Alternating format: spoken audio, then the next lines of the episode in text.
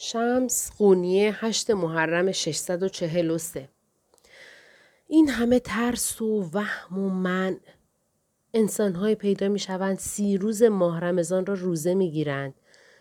عید که شد برای کفاره گناهانشان گوسفند هنابسته سر می برند. به حج تمتع و عمره می روند.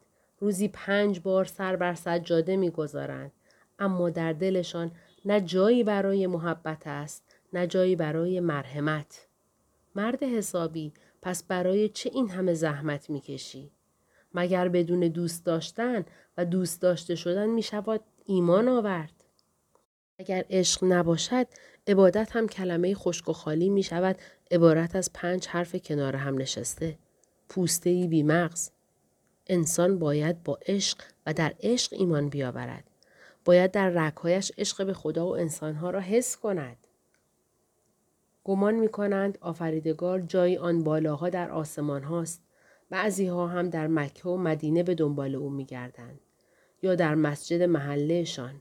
مگر خدا در یک مکان می گنجد؟ چه قفلتی. او تنها در یک جا هست.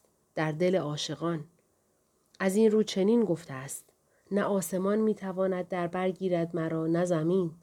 فقط و فقط در قلب بندگان مؤمنم می گنجم. این ابله را ببین. می‌خواهد با خدا معامله کند.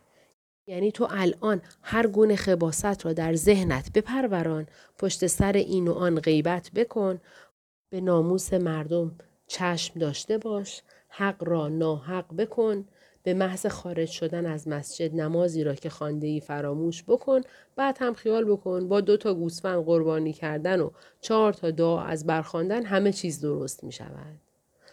پاک کردن قلبت را نمیدانی بیهوده وضو نگیر.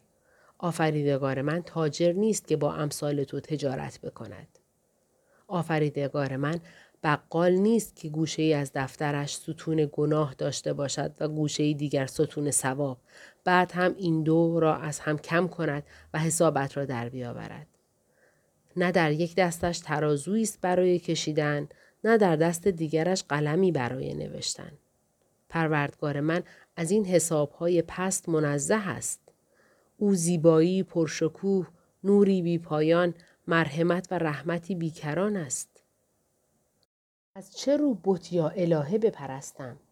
پروردگار من همیشه زنده است. اسمش هی.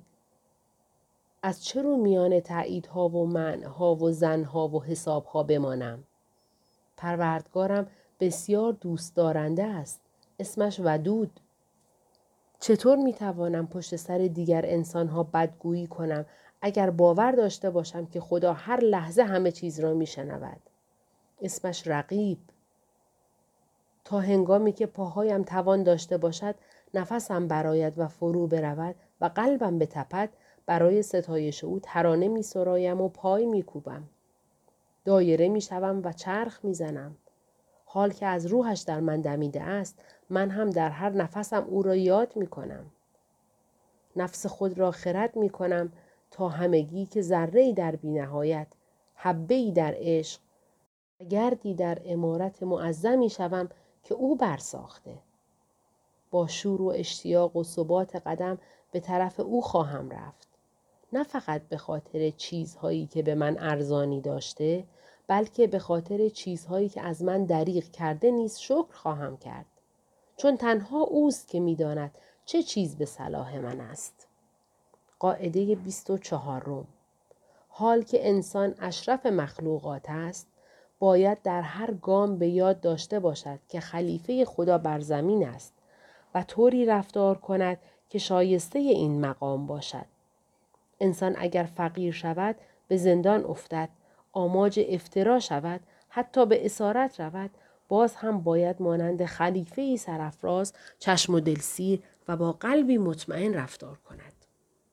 شریعت می‌گوید مال تو مال خودت مال من مال خودم. طریقت می‌گوید مال تو مال خودت مال من هم مال تو. معرفت می‌گوید نه مال منی هست نه مال تویی. حقیقت می‌گوید نه تو هستی نه من. متعصب ها به جای آنکه خود را در عشق خدا فنا کنند و با نفس خود جهاد کنند همیشه با یکدیگر می جنگند و از نسلی به نسل دیگر تخم ترس می پاشند. اگر انسان بدبینانه نگاه کند به همه جا طبیعی است که همه جا بدی می بیند. هرگاه در جایی زلزله یا خشکسالی شود نشانه غضب خداوند می شمارد. حالان که آشکارا گفته است رحمتم از غضبم فزون است. با این حال می نشینند و نظاره می کنند. می خواهند حق انتقامشان را بگیرد. زندگیشان پر است از کینه و خصومت. نامهربانی ابر سیاهی است که رویشان را پوشانده. مبادا درختها باعث شوند جنگل را نبینی. به آیه های تنها قناعت نکن. باید جزءها را در پرتو کل خواند و کل در جوهر پنهان است. متاسبها به جای آنکه جوهر و کل قرآن را دریابند به یکی دو آیه بسنده می کنند. های اولویت می دهند که گمان می کنند با ذهنهای ستیز جوشان سازگار است. مدام برای همه نطق می کنند. روز محشر که برسد باید از پل سرات بگذریم که از مو باریکتر و از تیغ تیزتر است. گناهکارها که نمی توانند از پل بگذرند به پایین به چاله های جهنم سقوط می کنند و در آنجا تا ابد عذاب می کشند. آنهایی که با فضیلت زندگی کردند به آن طرف پل می رسند و تا ابد در باغها با هوری ها به سر می برند. چیزی که از آخرت می‌فهمند خلاصش همین است. یا از جهنم می ترسند یا منتظر پاداش در بهشتند. حالا که اصل عشق خداست. این را فراموش می کنند. قاعده 25 فقط در آینده دنبال بهشت و جهنم نگرد. هرگاه بتوانیم یکی را بدون چشم داشت و حساب و کتاب و معامله دوست داشته باشیم در اصل در بهشتیم. هرگاه با یکی منازعه کنیم و به نفرت و حسد و کین آلوده شویم با سر به جهنم افتاده ایم. مگر ممکن است جهنمی بدتر از عذاب مردی باشد که گناهی بسیار مرتکب شده و وجدانش مثل موشی گرسنه مغزش را می جود؟ از آن مرد بپرس تا برایت بگوید جهنم چیست. یا مگر ممکن است بهشتی بالاتر از استقنای مردی باشد که خیرش به انسانها می رسد؟ به جای شکستن قلبها در تسکین قلبها می کوشد. توانسته حلقه از زنجیر محبت باشد و با نوک انگشتانش رازهای کائنات را لمس کند؟ از آن مرد بپرس تا برایت بگوید بهشت چیست؟ چرا اینقدر به بعد از مرگ میاندیشی؟ تنها زمانی که می توانی به درستی وجود یا عدم وجود عشق را در زندگی درک کنی همکنون است. راهنمای عاشقان نه ترس از جهنم است و نه اشتیاق پاداش بهشت. آنها در دریای بیکران لدن شناورند. طایفه صوفیان عاشقان خدایند. این عشق بیواسطه است. بی پیچ و خم. بی چشم داشت. آه من العشق. قبل از عشق. بعد از عشق. عشق قدیمی ترین و پابرجاترین سنت روی زمین است. عشق رانده می شود اما نمی راند. عاشق آزار می بیند اما آزارش به مورچه هم نمی رسد. عاشق که شدی می فهمی. دلت به کیسه مخملی تبدیل می شود. درونش گلوله ابریشمی.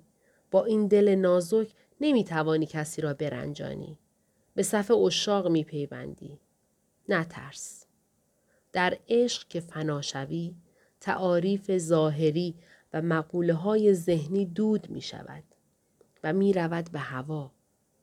از آن نقطه به بعد چیزی به نام من نمی ماند.